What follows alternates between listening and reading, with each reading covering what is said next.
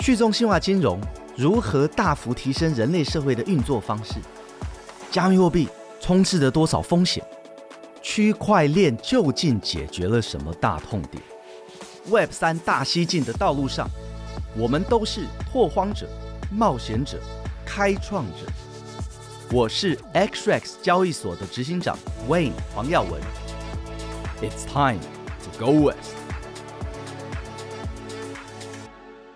Web 三大西进，大家好，我是魏黄耀文。嗨，大家好，我是悠悠。这一集呢，我们延续上一集，其实讲了很多严肃的代币经济学，但是结论呢，带到一个非常哲理的一个部分，就是你要怎么样看待 Web 三世界，甚至是看待你日常生活中使用的产品、服务，甚至是你个人的生活。那代币经济学这一个概念好像很严肃，这一集我们带大家做一点轻松一点的。大家应该都听过迷因币，迷因币也能够用严肃的、理性的经济学来思考吗？这一集我们一样请到了 XRX 的加密货币的分析师，他也是 XRX 有参与的 DeFi 稳定币的项目，呃，Unitas 的呃研究员，他在整个 DeFi 背后的代币经济模型，还有背后的算式跟运作模式，都是很重要的贡献者。Andrew 来到我们的节目，各位听众大家好，我是 Andrew。对，那今天的 Web 三大西进要讨论这个，大家觉得好像没有什么好讨论，似乎非常容易就能理解，但还是搞不懂它为什么会暴涨暴跌的迷因币。那我们先举几个迷因币的例子好了。之前因为韩国的那个 Netflix 的影集非常有名，就是鱿鱼游戏嘛，然后就有一个鱿鱼币突然间大暴涨，三天翻涨七百倍，它最高有达到。两千八百五十六块美金，可是，一瞬间就突然间下跌到零点零零零八块美金，整个是几乎归零。那另外一个可能大家很熟悉，到现在都还很夯的，就是狗狗币嘛。因为 Elon Musk 他就是只要在 Twitter 上面，只要讲到狗狗币，换个头像等等，然后狗狗币就会突然间暴涨，可能会涨八十趴，甚至是翻倍这样子的一个迷因币。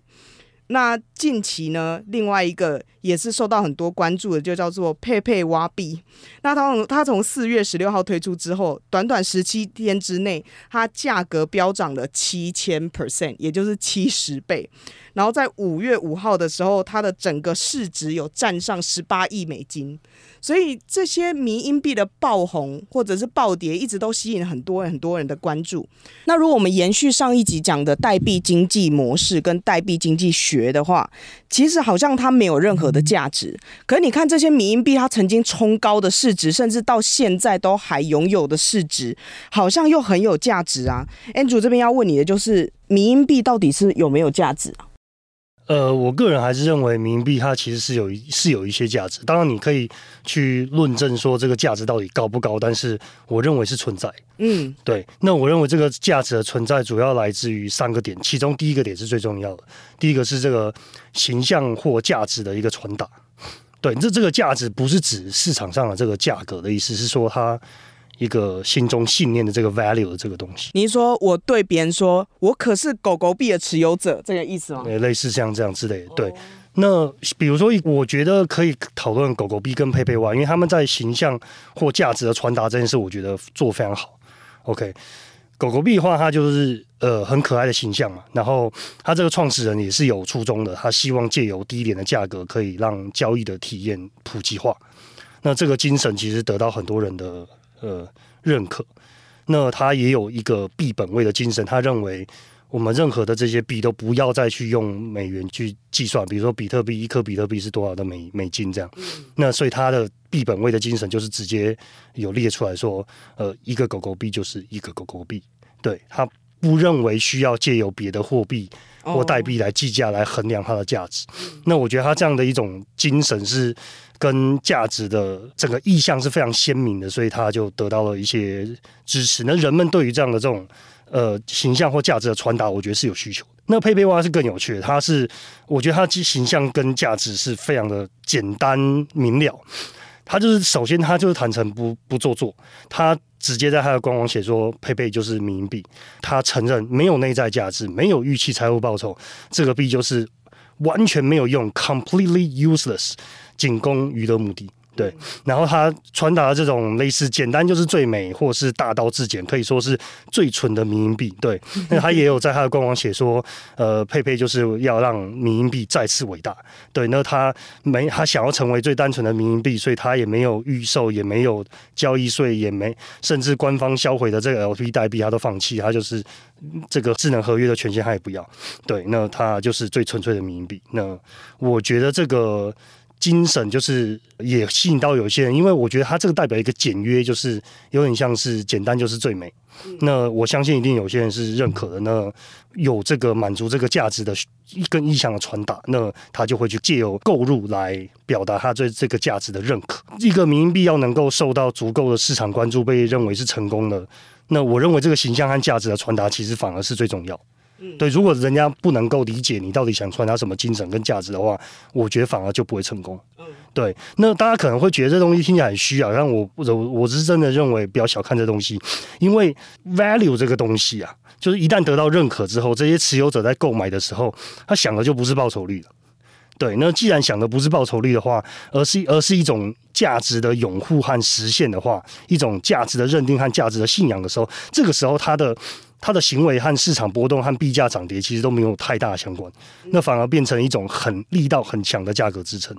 对。那我觉得人们对于这种认可的价值确实是有追求的需求，所以当然你可以说，也许这个追求换算成货币价值的话，可能没那么高，可是它就是我认为它就是确实存在。那持有迷因币就是说是一种满足这种需求的一个方式吧。那再来还有，我认为它第二个来源是避险。那我要强调一下，避险不是因为它风险很低啊，它风险非常非常的高。对，所以只是它为还有具有避险的价值，是在于它的风险属性和非民营币的虚拟货币是完全不同的。所以你可以想象成说，假设你就是要做虚拟货币的资产配置的话，我们分简单分成两类，一类是非民营币，一类是民营币。那它的价格的这个相关正相关程度其实不会是很非常高的。对，所以你如果做做一个适当的分配，其实风险会有相对分散的效果。譬如白话来说，你如果全部持民营币，或是全部持非民营币，其实风险都比你一部分持民营币跟一部分持非民营币来的高的。对，所以这是我觉得它也有它的另外一个价值的存在的空间。那第三个来源就是说，其实它对未来价格还是有一定的想象空间呐。那所以大家对币价预期会有一个乐观的效应存在。那这个效应存在的来源和来自于哪里呢？因为主要还是说，当你这个呃背后所传达的意向跟这个价值是获得认可的时候，那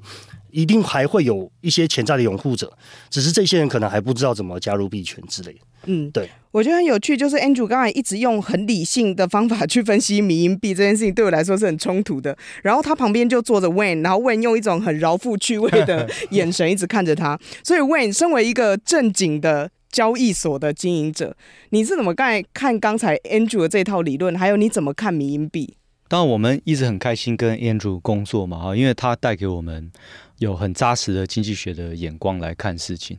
XREX 这家交易所。我觉得要他上这个民营币是不是那么容易的事情？对，这样我们内部像大家，呃，内部其实有不少同事是很挺这个狗狗币的，嗯，啊，因为他们喜欢狗狗币的精神，嗯，呃，狗狗币某种程度来说，对他们来说带有这个啊很 liberal 的这个味道，因为这个币呢也是差不多，它它都已经取名叫狗狗币了，它就是个玩笑币，可是怎么样，我们大家就喜欢它，它有价值，这样子，嗯，然后呃，狗狗币的持有者也。蛮分散的。无论怎么说，目前为止，在我们内部的，我们内部有个委员会，用很多的条件来评估每一个币是不是我们可以上架。我觉得民意币像狗狗币就是没有过啊。虽然部分的同事非常不能理解呃公公司的整个委员会的决定，他们当然也在委员会里面，所以他们有尽量的争取，但是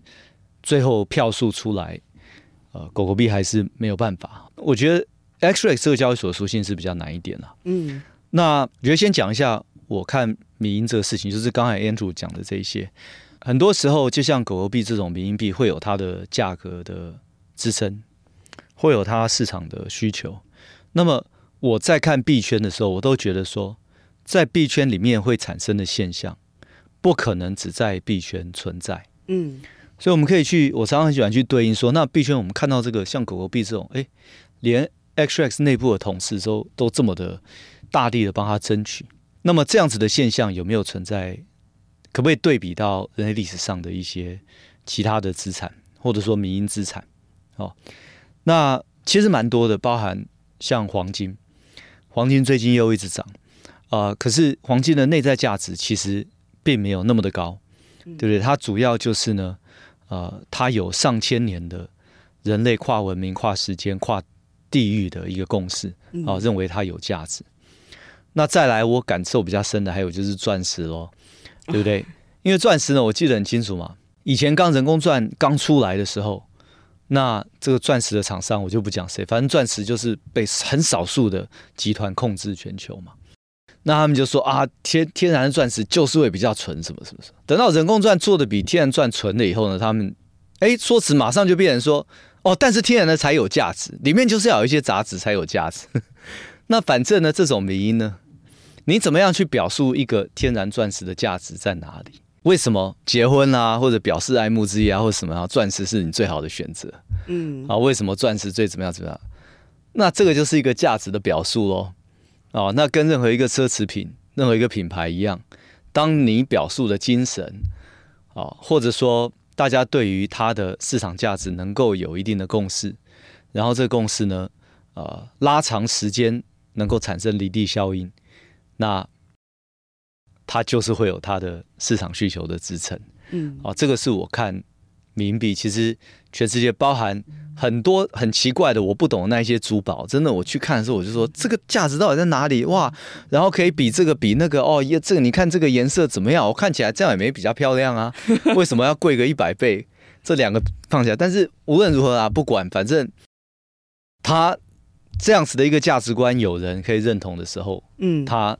然后呢，长期有人认同，嗯，我发觉它就是会有这个领地效应，这个是我自己看迷因币的部分哈，所以我我不觉得只是在币圈有的一个行为，只是说就像台北的房地产一样，已经有台北房地产的人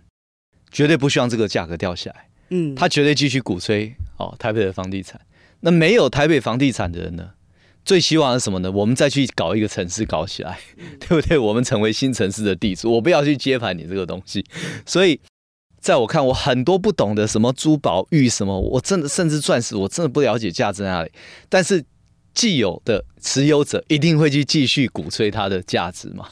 那就看后后续有多少人要要买单这件事情。这个是我看民营币了哈。那他人类本来就有这个行为，那但是。身为一个交易所，尤其一个这么合规，然后我们又很在意，呃，这个保护我们的使用者的这样子的一个属性的交易所哈，我们另外也看一些比较现实的数据，就是说这一个币它的交易深度怎么样？那像在今天，其实整个加密货币啊，最近几个月的深度非常的浅，随便一个稍微，我觉得稍微大一点的基金哦，都可以炒整个加密货币的池子。甚至都可以炒比特币，在这个情况呢，比较加密深度浅的这些币啊，像是狗狗币啊、迷因币哈，对我们来说，在数字上面它太容易炒作，嗯，哦，因为它的交易量实在太小，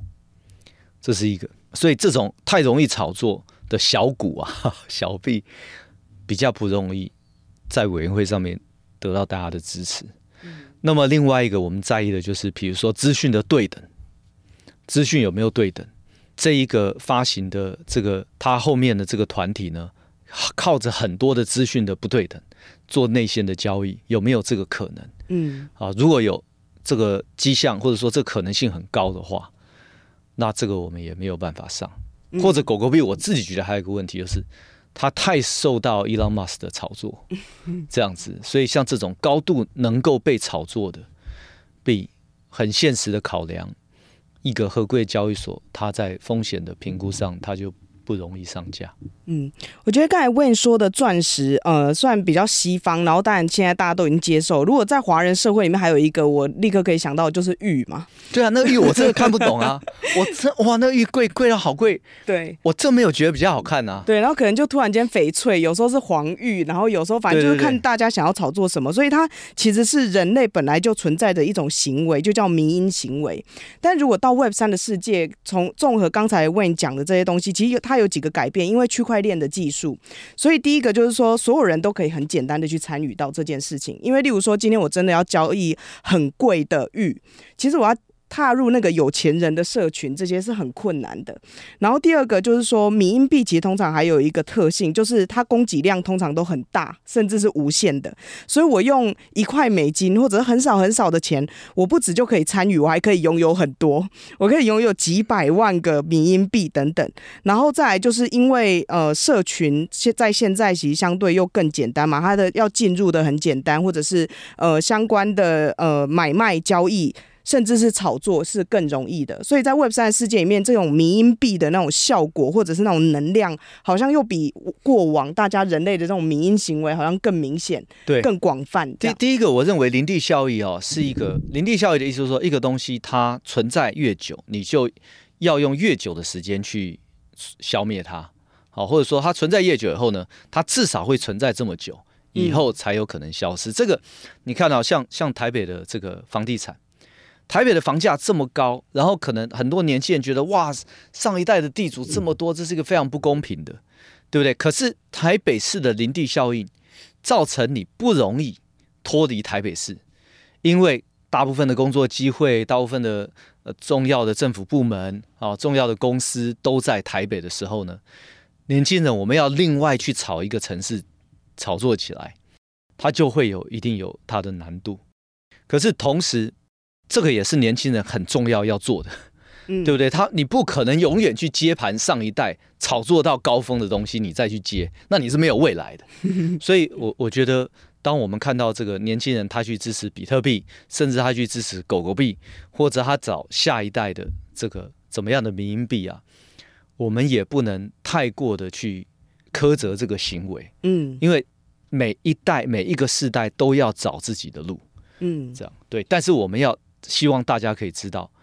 因为林地效益的关系，你要炒作一个，就像你要我们现在台湾，你要重新炒作一个新的城市起来，它其实是非常的困难的。没有说你做不对，哦，但是你要了解中间的困难度是非常高的。嗯，我觉得很有趣的事情就是，大部分我们讲到迷因的时候，我们都想说是一个短暂的热潮嘛。但是从我们刚才提到的这种人类长期一直以来存在的这个迷因行为，你可能以前以为你都不 formal，你以为你做你做的决定都很理性。事实上，从房地产到黄金到钻石到玉，甚至到 Web 三里面的很多的加密货币，其实它里面要么就有一点点迷因。要么就是有很多很多的迷因在这里面，但是这并不仅限于 Web 三的世界。所以，我们今天 Web 三大西进入这一集，很有趣的事情就是，大家会想说，干嘛要花一集的时间去讨论迷因币？但事实上，这背后里面有很多很有趣的事情，值得我们大家去挖掘。对，那我刚才有提到，就是迷因币其实它通常供给很量很大或者无限嘛。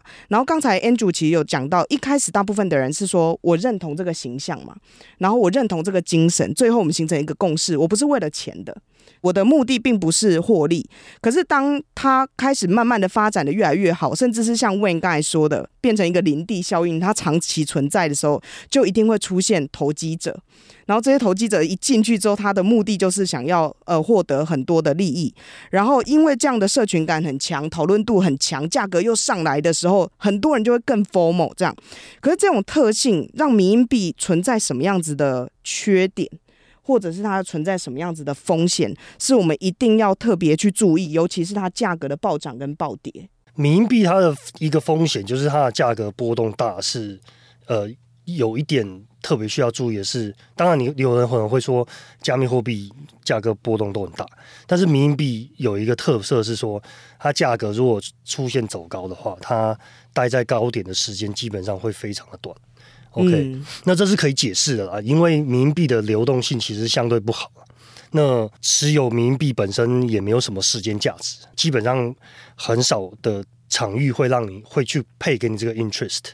所以你就会出现一个情况，就是说价格一追高的时候会吸引来很多投机者，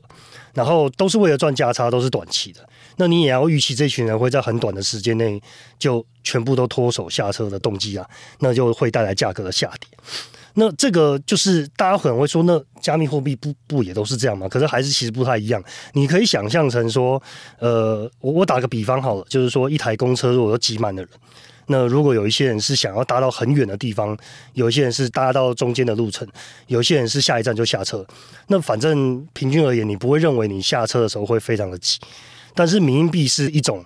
反过来说是另外一种挤满人的公车，就是几乎每个人都是想要下一站就下车，所以这个时候你就会发现，连上车的人都是下一站可能就要下车，所以你可能稍微看个手机啊，你就你就已经慢了，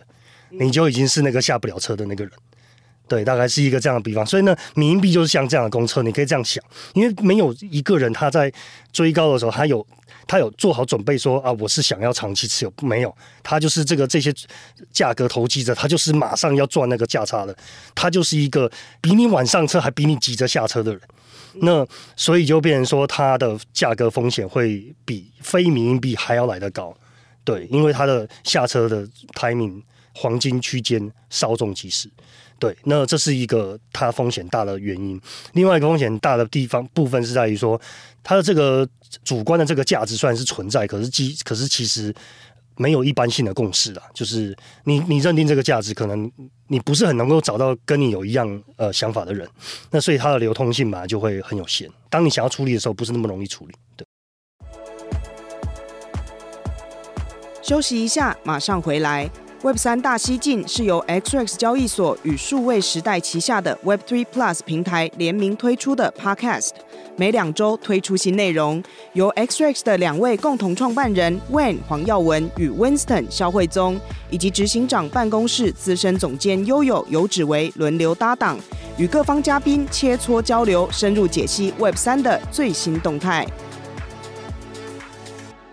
哎，喂你，你算是比特币信仰者吗？而且相较于我们，其实你是很早就踏入币圈的。那除了刚才 Andrew 说的这些风险之外，你也看过很多币的起起落落。那有一些当然是因为它有精心设计，但是呃可能就崩盘。但有一些就真的是纯迷因，迷因是不断的迭代，一直不断的出现的。那你是怎么看这些迷因币，或者是你要怎么克制你自己，从来不去碰迷因币？我自己对民营币的兴趣并不高，原因是因为我知道说，任何的金融市场充满了这个呃掠夺式的炒作者，嗯，这样，所以这些掠夺式的炒作者呢，尤其对于一个流动量很浅的这样子一个币呢，他们太容易炒作，嗯，那所以我如果是我自己一个散户的话呢，呃，这个就是对我来说风险太高。我不是那么有兴趣，就有点像是小虾米去对抗大鲸鱼这样的概念，然后你很容易就是一瞬间就被呃卡住了，对或者是你就是价格崩跌那一大根看不到底的那一根的最下面的那个人。对，对我来说就没有没有那么的有兴趣。如果说有真的有民营币，我会支持，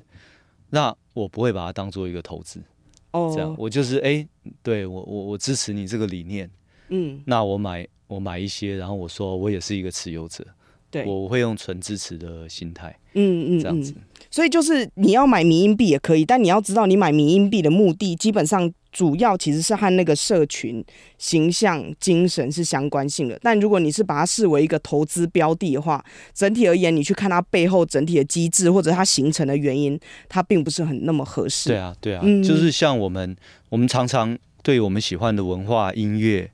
哦，我们都会去买一些东西来支持嘛。那这个我们买了就是放在家里自己开心而已，说哦，我支持你，但是我们没有投资的心态嘛。嗯嗯。了解，但因为迷因币这个可能对于 Web 三世界的人来说是相对容易理解的，可是有很多还没有进入 Web 三世界的人就会想说，啊，那到底是什么？只是在新闻上或者有一些文章上面有听到大家在讨论狗狗币啊，或者是讨论呃鱿鱼币啊这些东西，可是，在大家更熟悉的这种投资环境里面，其实像前一阵子就有出现过所谓的迷因股嘛。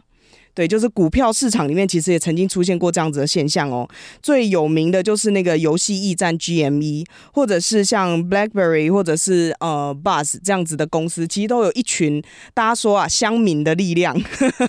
就是说有一群呃专门在买股票的人，然后他们就是形成一个社群的力量，大量的去买入一个被大家看衰的公司，或者是他感觉未来前景是比较不看好的，甚至是有很多专业的投资人投。资客在做空他的这样的一个股票，就最后因为这种社群的行为，这些大投资银行、大投资客反而被嘎爆，对，然后很多人就觉得哇，好爽哦，就乡民嘎爆大投资客这样。那这种迷因股的行为，其实大家也都觉得很有趣。那这边想要问 Andrew 就是说，这种迷因股和迷因币它有差别吗？它如果有差别的话，差别在什么地方，或者是它相同的地方又是什么？我觉得它有相同的地方，也有不同的地方。那相同的地方，我觉得都是人对于自己认可的价值，在能力的范围内，他会想要守护嘛，他会想要呃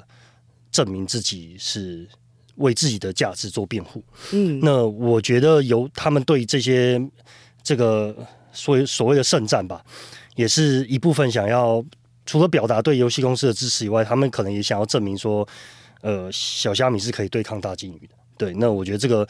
这这种证明这个事情，呃，本身可能会有会有这样的需求。如果在每个人团结合作，真的会有能力的范围内是可以做得到的话，那我相信这个其实是有价值。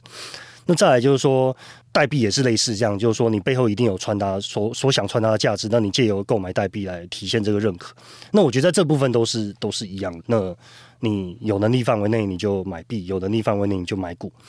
但是不同的地方是，我觉得股票它背后毕竟是公司啦，那公司是人经营的，所以你民营股背后所呃对应的价值或精神的那个人的因素比较大，所以。情绪的渲染度会更大，激发出来的短期爆发力也会比较强。但是，迷因币所对应到的价值跟单一个人的连接度，我认为会比较弱。那我等下会解释为什么比较弱。但我们假设说，如果一个迷因币它对应的价值跟单一个人的连接度比较弱的话，那其实就是你可以想象成后续需要在渲染挑动的空间就比较小。嗯、OK，对，那那它的它的短期爆发力也会比较差。那好，那可能有些人会很好奇，说为什么我会认为一个民营币背后代表的价值和单一个人的连接度不会太强？那是因为区块链跟去中呃去中心化的这个形象和精神建立，或者是你可以想的更白话一点，你就想人设吧，把区块链想了一个人。好，那它标榜的就是 permission 的是这种一种平等普惠的价值，就是说你和我其实都是一样的这种去中心化的精神。那其实这种去中心化精神是希望把单独个体的影响力降到最低，所以如果你在这样的世界创造了一个有强烈个人色彩的民营币，我认为是很难获得成功。它基本上是和所有在这个去中心化世界里面的每一个人都要有关系，而不是单一个人。对对对对哦，对，它它不用跟每一个人有关系，但是它不能是很集中的跟某一些单一个人有关系。嗯，对，这样。就你可以想人说，讲白了就是，呃，其实去中心化的的基本精神是不鼓励英雄主义的。哦，所以例如说，我可以想象，像我们提到股票，它就和一家公司有关，通常它都是和它的董事长，嗯，或者它的执行长，对，对，或者是好，那他如果真的有产品，他很看单一产品，例如说任天堂最新出的这个产品这样。嗯、可是例如说，像呃，我们在说 Web 三世界里面，它基本上是很去中心化的，它应该是和整个社群有关系，大家凝聚出一个共识，而不只是单一个人这样。对。哦，比如说你看 SEC 啊，各位，这个美国 SEC 这个监管单位，他最近不是起诉了很多个交易所嘛，对不对？然后也说很多的币是这个啊有证券性质的。嗯。可是呢，这个大家非常的讨厌的 Gary Gensler 呢，他讲过好几次，就是说比特币他认为是啊没有证券性质的。是。好，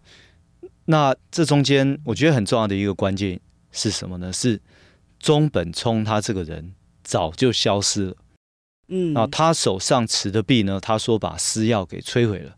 那么他啊、呃，钱包当时钱包下面的比特币到现在也还没有动过。嗯，这样，所以大家在这个情况下面，大家知道一点，就是说你因为比特币就达到了一个，他已经真的是尽量的去中心化。好，连中本聪都把自己给消失掉了。所以呢，即使主管机关要去管这个币呢，他无从可以管。对，这样子，所以与其这样，还不如就是算了。那我就说好吧，你不具证券的性质。嗯嗯。哦，那因为他是这个第一个链嘛，哦，他是始祖嘛，所以这个也就相当程度为整个区块链产业的人设呢设定了一个典范。嗯。啊，这个就。某种程度来说很很代表了区块链追求的精神。对对，这样。嗯，但因为其实。当我们讲到民营币的时候，最初最初始，当我们讲到精神跟共识的时候，大部分就是呃展现个人意志，或者是我为了好玩。对，这个不是不带有太强烈的要获利或者是投机的一个成分。然后，当然，如果它一旦冲起来，可能我只有一开始投资一百块美金，我都有可能突然间一夕致富、财富自由这样。可是，这种暴涨暴跌，如果只是因为为了支持或者是为了好玩，它其实没有什么太大关系。可是后来，一旦你 formal，甚至有些人，你知道，一一。一股脑的就投入了这个民营币的时候，有很多人是深受其害，甚至是家破人亡的，因为他就是把它视为一个投资的标的这样。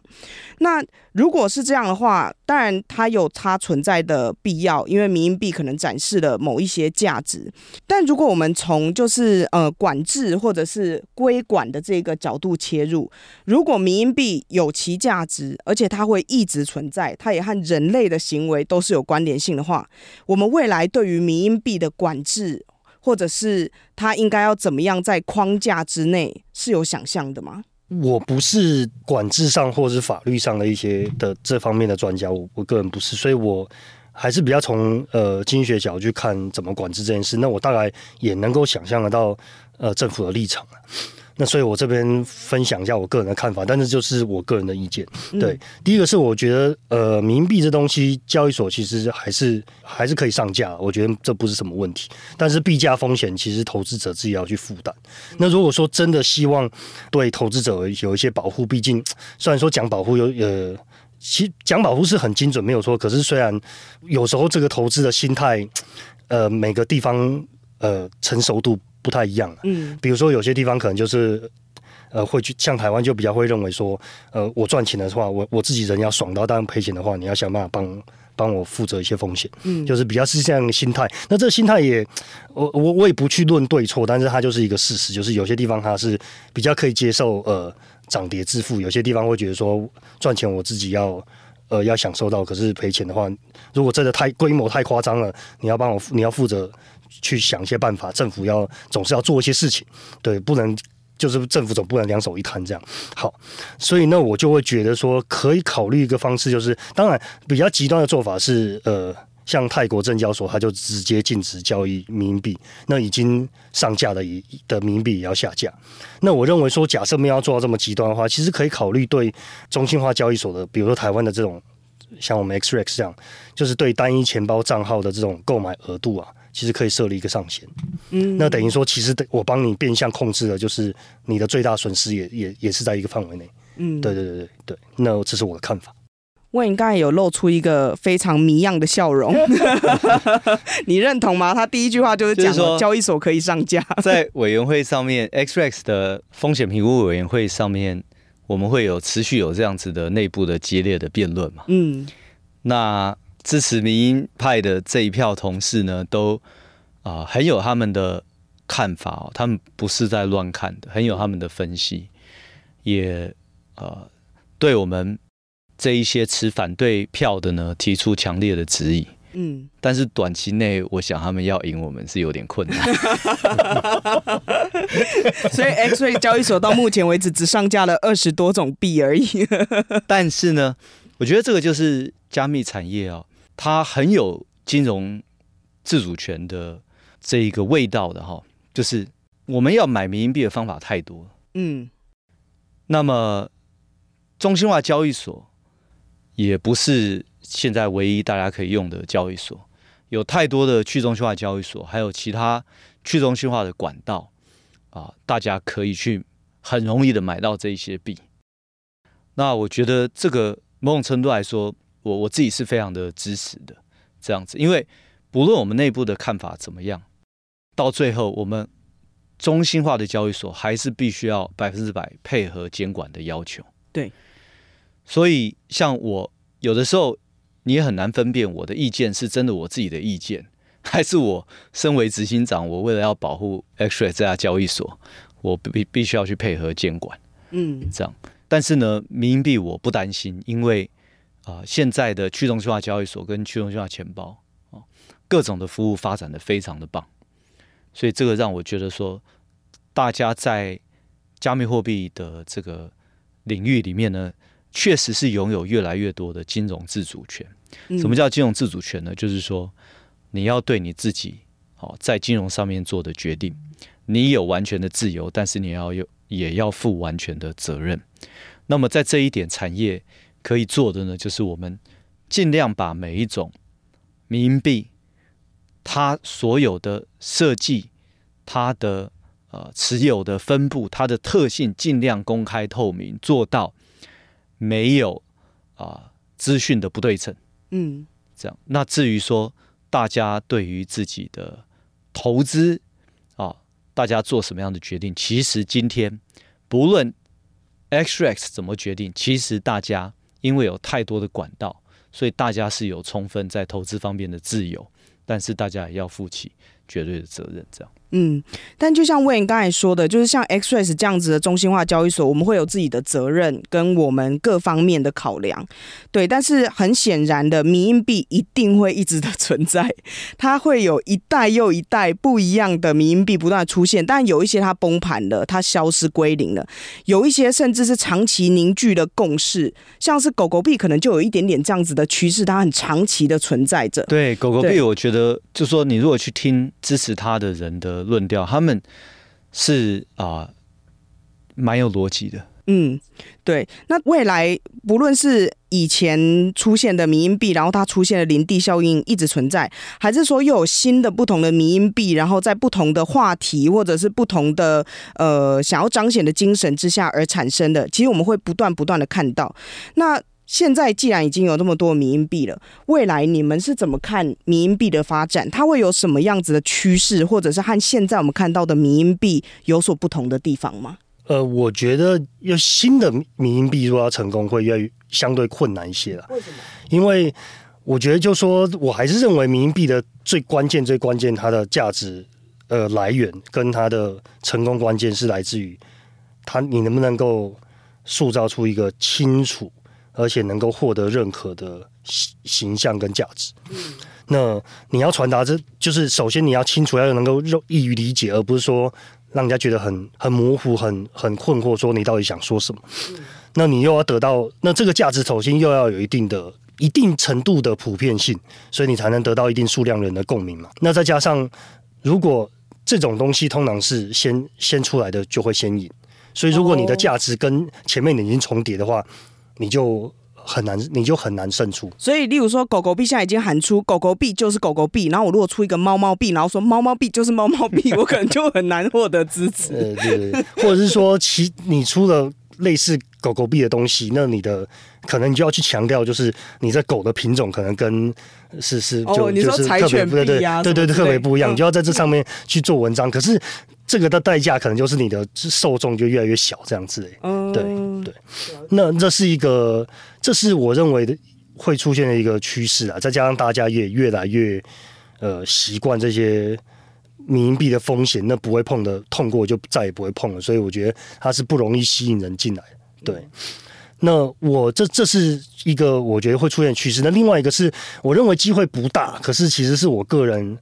很很希望看到的一个未来发展方向，就说民币可以把对应的形象和精神有找到一个方式去实践。比如说以后未来会会不会有一种民营币，它标榜的信念是呃自己的地球自己救，那交易者他所产生的交易所得税。就被运用于环境保护或干净能源。那如果是这样的话，你这个民营币的模型整个就改变，就是你有明确的用途，你搭配具体的实践，带来更强、更有说服力的叙事，那你的基础价值会增加，而且交易再交易的诱因都会提高。那这是我心目中很理想的一个民营币的实际应用。所以就不只是挥舞着某一个理念的大旗。而是最终它是可以实践的，而且大家是能够真的获得好处，所以我才会持续的去支持它这样子。对，我觉得很有趣的，就是我们虽然不能够用一般我们去想象价值或价格的逻辑去想象民营币，但是我们却可以用呃这一集的讨论去使用不同的眼光去了解民营币。例如说，Wayne 刚才跟我们分享的就是从一个交易。所的呃经营者的角度，或者从一个早期就开始支持比特币，而且是比特币信仰者的角度，我们是怎么样去看这些行为的？然后刚才 Andrew 是从一个经济学者的角度去帮我们解析，他用一个很理性的眼光去看待迷因的这个整个经济体的产生，甚至整个社群的力量。最后，我们甚至可以讨论到，就是如果你真的要去呃有一个框架，让它可以好好的发展，又不会那么多人受害，它应该是要长什么样子，甚至是未来。呃，迷因币的发展走向，所以我觉得这一节讨论很有趣，因为一般人都会想说，迷因币有什么好讨论的啊？就是这样子啊，反正就是起的时候看你有没有卖掉，或者是崩跌的时候你要不要不要受害。但它其实有它存在的呃原因，然后它的背景，甚至是它最后是一个象征性的理念跟共识。如果未来真的可以发展，像 Andrew 对它有一个很高的期许，就是说不要只是一个。空话或者是一个愿景，他要真的能够和实际的呃生活或行为去实践它，对，所以我觉得这个是我们讨论民营币在 Web 三大西进的这一集里面非常非常有趣的呃一件事。那也非常谢谢 Andrew 来到 Web 三大西进，他在上一集讲的是很严肃的代币经济学。在这一集直接踏入了迷因币，但其实这两集的之间的关联性是还蛮强的，因为它都和 Andrew 最熟悉的经济学理论，或者是经济学背后代表就是人，人类本来就有一定的行为，然后造就了我们看到的现象，甚至是我们看到的炒作，我们看到的疯狂。那这是我们这一集里面呃希望带给大家的。那如果你们喜欢 Web 三大西进的话，欢迎你们订阅、分享。并且开启小铃铛，那也期待我们下一集的内容。那我们今天也谢谢 Wayne，谢谢 Andrew，谢谢各位，谢谢各位，